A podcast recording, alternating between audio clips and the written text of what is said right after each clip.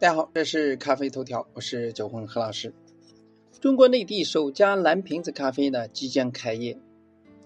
备受瞩目的中国内地首家蓝瓶子咖啡确定好开业时间了。从二零二零年传出要进入中国市场，就近期蓝瓶子咖啡确定了内地首家门店会落户在一栋靠在苏州河附近的二层小楼，曾经是。裕通面粉厂的宿舍，同时呢表示会在农历新年过后开业。那国内的小伙伴们呢都十分的期待这家蓝瓶子咖啡。就在昨天，蓝瓶子咖啡呢官方确定了中国内地首家门店开业时间，就在本月的二十五号，也就是二零二二年二月二十五日。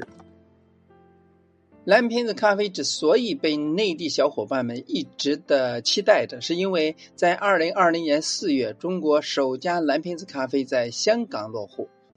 这让内地的小伙伴们更加羡慕了，纷纷催促蓝瓶子咖啡快点入驻内地市场。如今开业时间呢已经敲定，相信呢小伙伴们已经做好了打卡的准备。蓝瓶子咖啡之所以被这么多人喜欢，是因为蓝瓶子咖啡呢，在精品咖啡领域一直是教科书级别的存在着，也是连锁咖啡品牌当中的一股清流。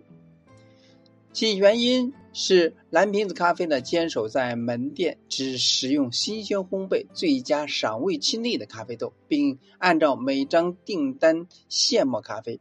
精准控制每杯咖啡的冲煮方式。另外呢，蓝瓶子咖啡坚持从世界各地采购精品咖啡豆，并坚持在自有烘焙厂呢进行小批量烘焙。烘焙师呢会依照烘焙量和生度状况，手动校准烘焙曲线。烘焙之后呢，逐一杯测，那确保每一款咖啡呢能达到预期的风味。据悉，在进入中国内地市场的筹备阶段，蓝瓶咖啡已经在上海建立了。棚铺烘焙厂从设备调试、烘焙曲线校准到包装出品的所有质量环节，都由全球技术团队主要成员在上海实地参与指导，努力为中国顾客提供符合蓝瓶子全球标准的精品咖啡。那这次内地首家蓝瓶子咖啡的门店小洋楼，曾为裕通面粉厂的三栋宿舍楼的主体部分。那小洋楼为二层砖木结构，清水红砖外墙，那部分呢运用钢结构混凝等建筑材料，呈现出中西合璧建筑风格。同时呢，这栋小楼呢也是上海市第一批不可移动文物。近年来，国家文物局一直希望呢，行业和社会为加强文物保护利用共同做出努力。那有句话叫做“有人住的房子了不容易换”，那有人的来往